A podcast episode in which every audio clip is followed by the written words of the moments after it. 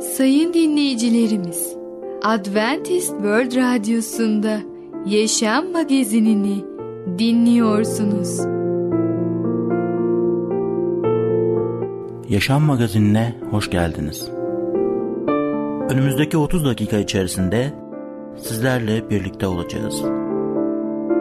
Bugünkü programımızda yer vereceğimiz konular merhamet ve karakter, ışığını yaymak, New Mexico ve dönüş.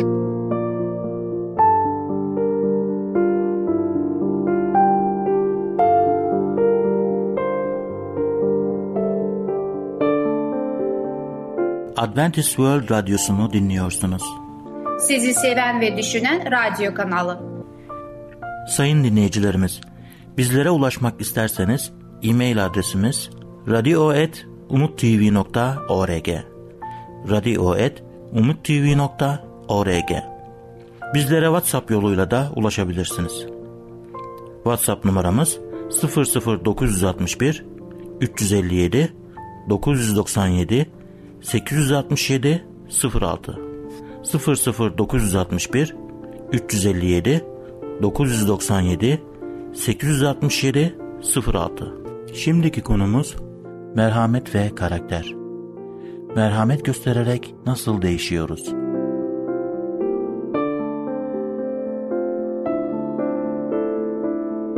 Merhaba değerli dinleyicimiz.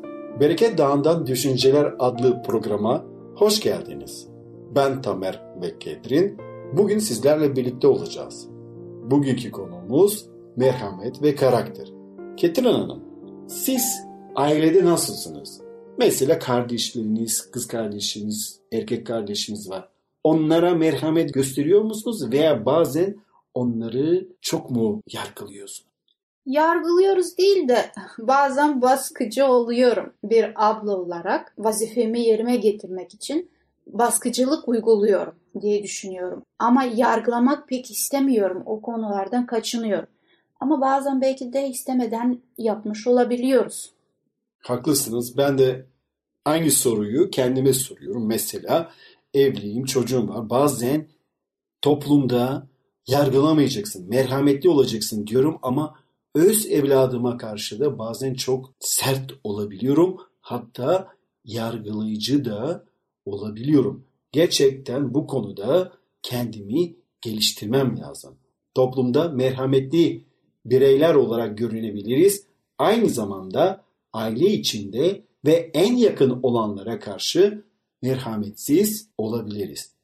Evet biliyor musunuz insanlar inandıkları Allah neyse ona benzemeye çalışıyorlar. Hatta bu fikri başka türlü söyleyeceğim. İnsanların yaptıkları işlerden ve eylemlerinden nasıl bir Tanrı'ya inandıklarını anlayabilirsiniz. Eğer insan ona verilen işi doğru düzgün yapıyorsa demek ki onun inandığı Tanrı da düzen tanrısıdır. Eğer bir kişi mesela şeyde çalışıyor, McDonald's'ta veya başka bir firmada çalışıyor ve orada hamburgerleri çok iyi bir şekilde paketliyor. Verilen işi çok titiz bir şekilde yapıyorsa demek ki onun inandığı Tanrı da titiz bir Tanrı. Veya insan çok lavali davranıyorsa, verilen görevleri yapmıyorsa onun inandığı Tanrı da ona benzer bir şeydir. Eğer biz Yüce Allah'ı doğru bir şekilde anlıyorsak ve doğru bir şekilde hayatımızda yansıtıyorsak o zaman bizim eylemlerimiz de inandığımız Tanrı'ya benzeyecek. Ve şimdi merhameti konuşuyoruz ve merhametin değeri nedir diye konuşuyoruz. Ve bunun cevabı olarak da neden bu kadar uzun süre merhamet, merhamet, merhamet söyledik? Çünkü bu merhamet ve merhamete olan bizim tavrımız aslında bizim karakterimizi etkilemiyor mu? Etkiliyor, etkilemelidir. Çünkü Rabbimiz daha önce sizinle birlikte de önceki programlarda konuşmuştuk. Allah merhametlidir. Peki Allah merhametliyse biz onun e, çocukları olarak bu dünyada yaşıyorsak biz de merhametli olmalıyız. Demek ki bu karakterdeki çizgisine sahip olmalıyız. Bizim karakterin daima kendimizi sınamalıyız. Benim karakterim nasıldır? Ee, ben herkesle merhametli davranıyor muyum? Gerçek Mesih öğrencisiysen sen doğal olarak merhametli olmalısın. Eğer merhametli değilsen Mesih'le bir alakan yoktur demektir. Ve ister tüm kutsal kitap doktrinlerini ve öğretişlerini çok iyi bil. Bu seni gerçek Mesih öğrencisi asla yapmaz. Ve buna ek olarak 2. Korintiller'de 1. bölümü 4. ayeti okumak istiyorum. Sıkıntıya düştüğümüzde her zaman bizi teselli eder. Biz de Allah'tan aldığımız teselliyi her türlü sıkıntı içindeki insanlarla paylaşırız. Yüce Allah merhametlidir ve biz de sıkıntıya düşen insanlara yardım edeceğiz. Çünkü bizim inandığımız Allah insanlara yardım ediyor. Bizim inandığımız Allah merhamet gösteriyor insanlara. Allah'ın bize verdiği örneğe göre biz de demek ki etrafımızdaki kişilere merhamet göstereceğiz. Hatırlayın İsa Mesih'in sözleri neydi? Affetmezsen sen de affedilmeyeceksin. Matta 18. bölüm 22'den 35. ayeti okuduğumuzda özet olarak söylememiz gerekiyorsa merhametli olmayan adamın uşağa benzetmesidir değil mi? Biz neden merhametli olmalıyız? Çok güzel bir şey söylediniz şimdi. Merhametli sen değilsen sen de affedilmeyeceksin. Gerçekten biz Allah'ın tarafından eğer büyük bir günah işlediysek ve Allah bizi affettiyse o bize çok iyi işleyecek, bize çok dokunacak ve bize daima hatırlatacak. Allah seni affetti. Sen ona o kadar mutlu oldun ki diğer insana da bu durumda ol- olacağı zaman sen de ona karşı affedici olacaksın. Allah'ın merhametini ve inayetini hayatımızda biz hissedeceksek gayet doğal olarak diğer insanlara da karşı merhamet göstereceğiz. Çünkü bu Allah'ın bir gücü bizde değişim yaratacak, bizi değiştirecek ve öyle olmamıza yardımcı olacak. Bu şekilde insanlar bizim Allah'a inandığımızı anlayacaklar, görecekler.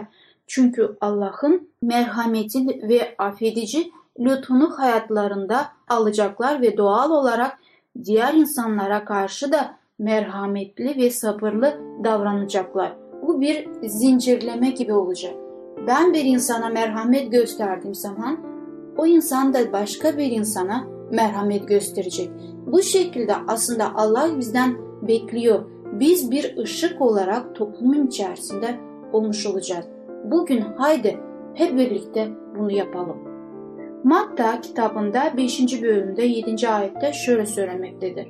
Ne mutlu merhametli olanlara çünkü onlar merhamet bulacaklar. Kanun kitabı olan Talmud da şöyle yazılmıştır. Merhamet gösterenlere sema yani gök merhamet gösterecektir. Gerçekten merhamet gösterenlere Allah merhametini gösterecektir. Değerli dinleyicimiz, bugün merhamet ve karakter hakkında konuştuk. Bir sonraki programda tekrar görüşmek dileğiyle hoşçakalın. Programımızda az önce dinlediğimiz konu merhamet ve karakter. Adventist World Radyosu'nu dinliyorsunuz. Sizi seven ve düşünen radyo kanalı. Sayın dinleyicilerimiz, bizlere ulaşmak isterseniz e-mail adresimiz radio.umutv.org radio.umutv.org Bizlere WhatsApp yoluyla da ulaşabilirsiniz.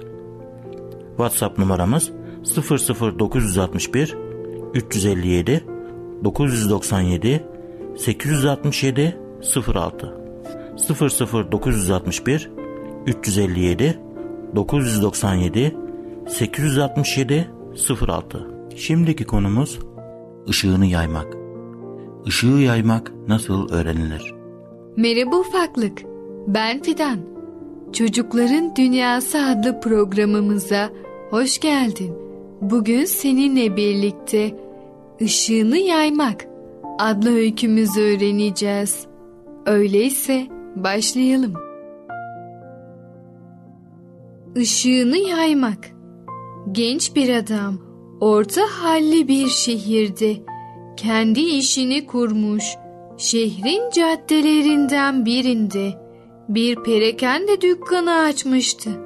Kendisi hem dürüst hem de dost canlısı olduğundan ve fazla kar etmeyi önemsemeyip dükkanındaki malları biraz ucuza sattığından kısa zamanda şehirdeki herkesin uğrak yeri haline gelmişti dükkanı. Zamanla dükkanının ünü o kadar yayıldı ki civar şehirlerden olup yolu bu şehre düşen herkes de ona gelip alışveriş yapmaya başlamıştı. Gelen giden ne zaman bizim oralarda dükkan açmayı düşünüyorsunuz? diye sorduğundan sermayesi çoğaldığında genç adam civar şehirleri de yaymaya başladı işini. Sonra başka şehirler derken büyük bir marketler zincirinin sahibi haline geldi. Ancak bu arada yıllar geçmiş. Bizim genç perakendeci yavaş yavaş bir ayağının çukurda olduğunu hissettiği senelere gelmişti. Nitekim bir gün şiddetli bir rahatsızlık geçirip apar topar hastaneye kaldırmışlardı kendisini. Doktorların müdahalesi işe yaramış gözüküyordu. Ama adam ölümünün iyice yakın olduğunu düşünmeye başlamıştı hastane odasındayken. Hastanede kaldığı günlerden birinde onun yokluğunda işleri götürmeye çalışan her üç oğlunu yanına çağırdı adam. Artık yaşlandığından her an ölmesinin de mümkün olduğundan ve bu durumla ilgili duygu ve düşüncelerinden söz ettikten sonra söylemek istediği asıl konuya geldi. Üçünüz de benim oğlumsunuz. İçinizden hangisi şirketimizin başına geçecek? Buna karar vermem zor.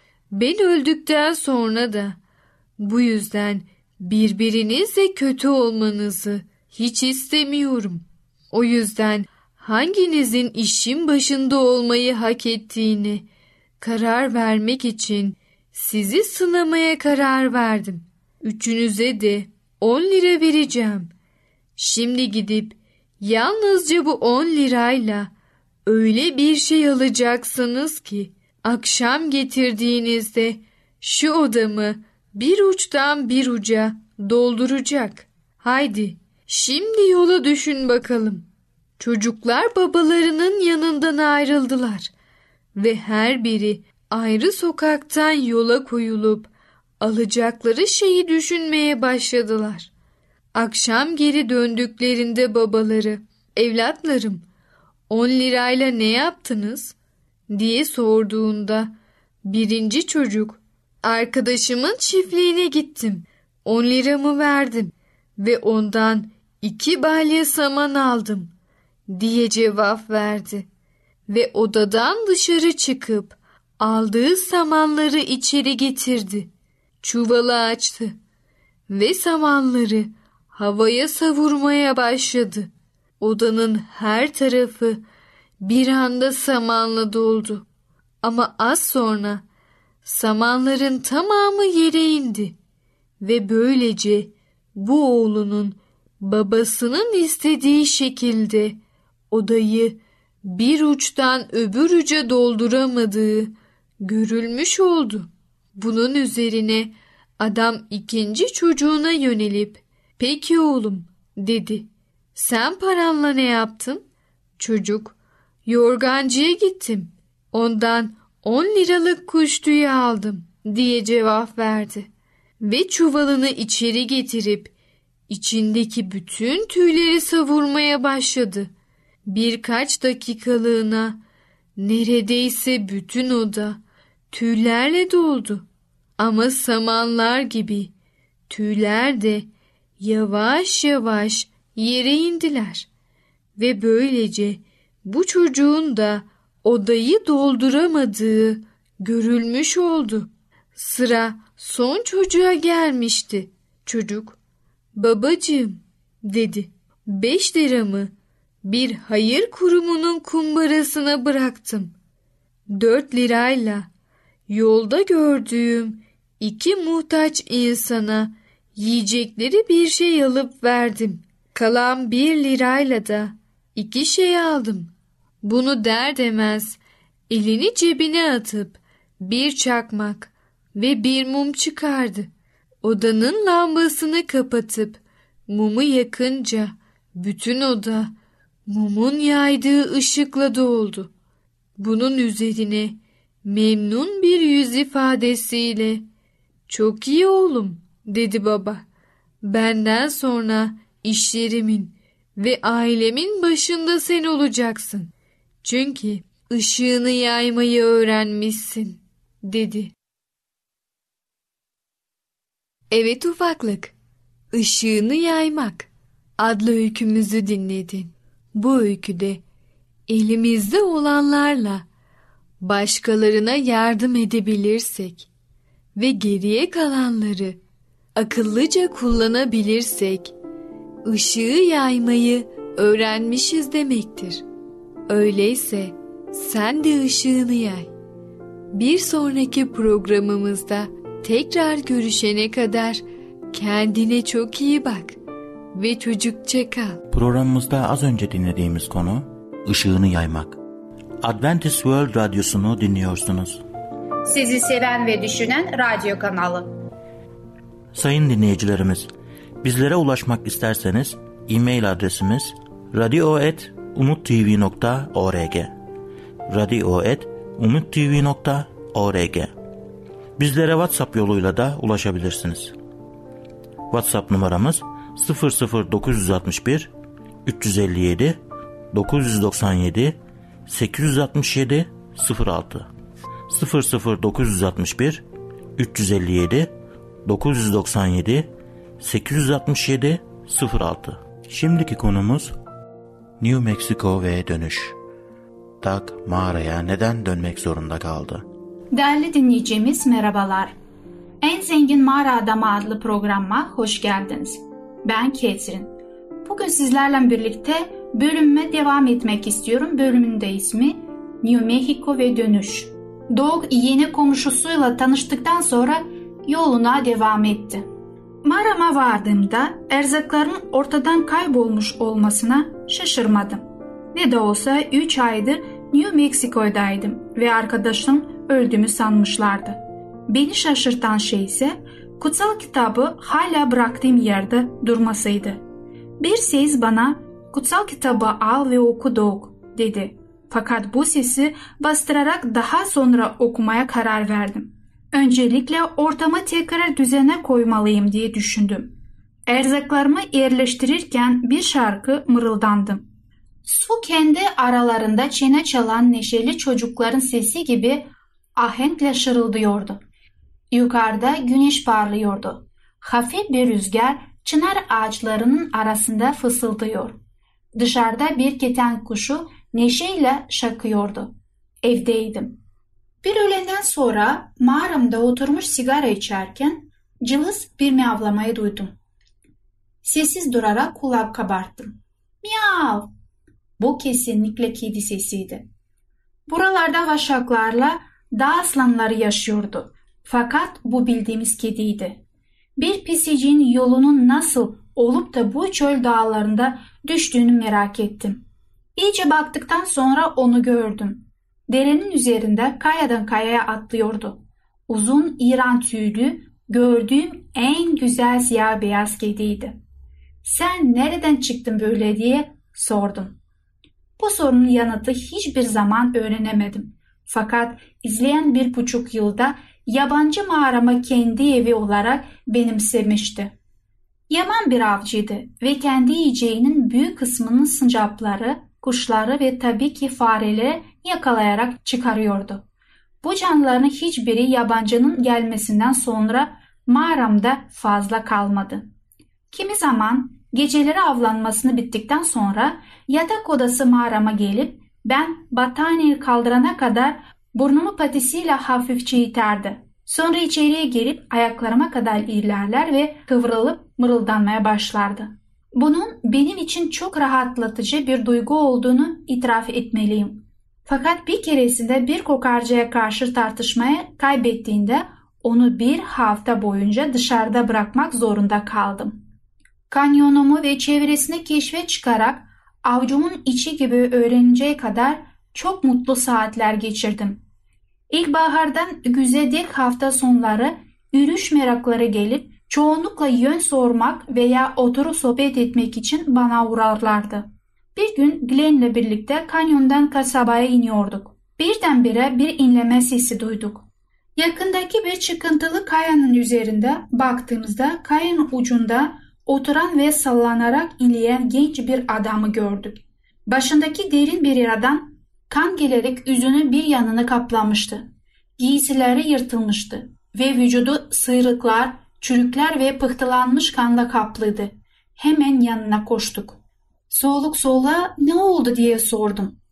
İnlemeye ve ileri geri sallanmaya devam etti. Fakat cevap vermedi. Anlaşılan şok geçiriyordu ve varlığımızın farkında değildi. Glenn bir göz attı. 30 metre yukarımızdaki kaya çıkıntısına göstererek oradan düşmüşe benziyor dedi. Bu düşüşün nasıl onu öldürmemiş anlayamadık. Haydi yardıma gidelim dedi. Adamın üzerine eğilerek ağzımı kulağına yaklaştırdım. Geri döneceğiz dostum. Dayan biraz. Glenn ile patikadan Palm Springs'e gittik. O dağdan aşağı inerken bir rekor kırdığımızdan eminim. MyFire Market'i arama kurtarma ekibini bürosuna telefon ettik. Nefes nefese çabuk olun dedim. Takvaiz Kanyon'da çok kötü yaralanmış bir adam var. Patikadan aşağıya düşmüş. Yaralısı çok ağır dedik. Hızla sorulup yanıtlanan birkaç sorudan sonra bana hemen helikoptere iki kişi göndereceklerini söylediler. Yaralı adamın yanında kalmak ve helikoptere ineceği yeri işaret edip sağlık görevlilerine yol göstermek için hemen patikaya koştuk. Helikopter alçalarak bir yeri buldu ve içinden iki adam fırladı. Malzemeleriyle birlikte yaralı adama koşarlarken pilot da motoru çalışır halde tuttu. Glenn ile kenarda durarak izledik. Sağlık görevlileri hemen adamın yaşamsal belirtilerini kontrol ederek entravenöz uyguladılar ve adamı sediye bağladılar. Helikopterin inebileceği düz bir alan yoktu. Bu yüzden yetenekli pilot kızaklarından birini küçük bir uçurumun kenarına kondurdu. Dördümüz yaralı adamı yamaçtan yavaşça helikoptere taşıdık. Zavallı adam ayağımızın her kayışında inliyordu. Helikoptere yaklaştığımızda kendi güvenliğimizden endişe duymaya başladım. Dönen pervaneler etrafımızdaki havayı karıştırıyor. Girdap gibi dönen havanın içinde tozlar ve kaktüs topları her tarafa savruluyordu. Helikopterin dayandığı küçük kayanın kopması halinde helikopterin üzerimize düşerek bizi peltiye çevireceğini tahmin etmek zor değildi.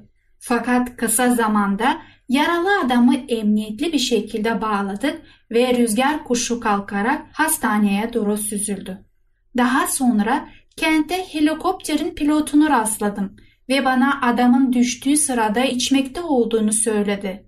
Siz ikiniz yetiştiğiniz için şanslıymış diye ekledi. Kurtarmaya yardımcı olduğum için mutluydum. Bu olay benim Riverside arama ve kurtarma ekibiyle dostluğumu başlattı. Kayıp ve yaralı yürüyüşçüler bu sarp dağlardan zaten çok sık görünüyordu. Pek çok olayda helikopter ekibi mağaramın üzerinde alçalarak megafonla bir yürüyüşçü görüp görmediğimi soruyorlardı. Ben de el kol hareketiyle veya kırmızı bir havluyu sallayarak yanıtlıyordum. Arazide izinsiz kalmama rağmen arama kurtarma ekibi işbirliği yaptığım için beni hiç kimse rahatsız etmiyordu. Değerli dinleyicimiz, New Mexico ve Dönüş adlı bölümümüzü dinlediniz. Bir sonraki programda bölümümüze devam edeceğiz. Hoşçakalın. Programımızda az önce dinlediğimiz konu New Mexico ve Dönüş. Adventist World Radyosu'nu dinliyorsunuz. Sizi seven ve düşünen radyo kanalı. Sayın dinleyicilerimiz, bizlere ulaşmak isterseniz e-mail adresimiz radio.umutv.org radio.umutv.org Bizlere WhatsApp yoluyla da ulaşabilirsiniz. WhatsApp numaramız 00961 357 997 867 06 00961 357 997 867 06 Gelecek programımızda yer vereceğimiz konular Kutsal Kitabı okumak, oruç, New Mexico ve dönüş. Yaşam Magazini adlı programımızı pazartesi, çarşamba ve cuma günleri aynı saatte dinleyebilirsiniz. Bir programımızın daha sonuna geldik. Bir dahaki programda görüşmek üzere, hoşçakalın.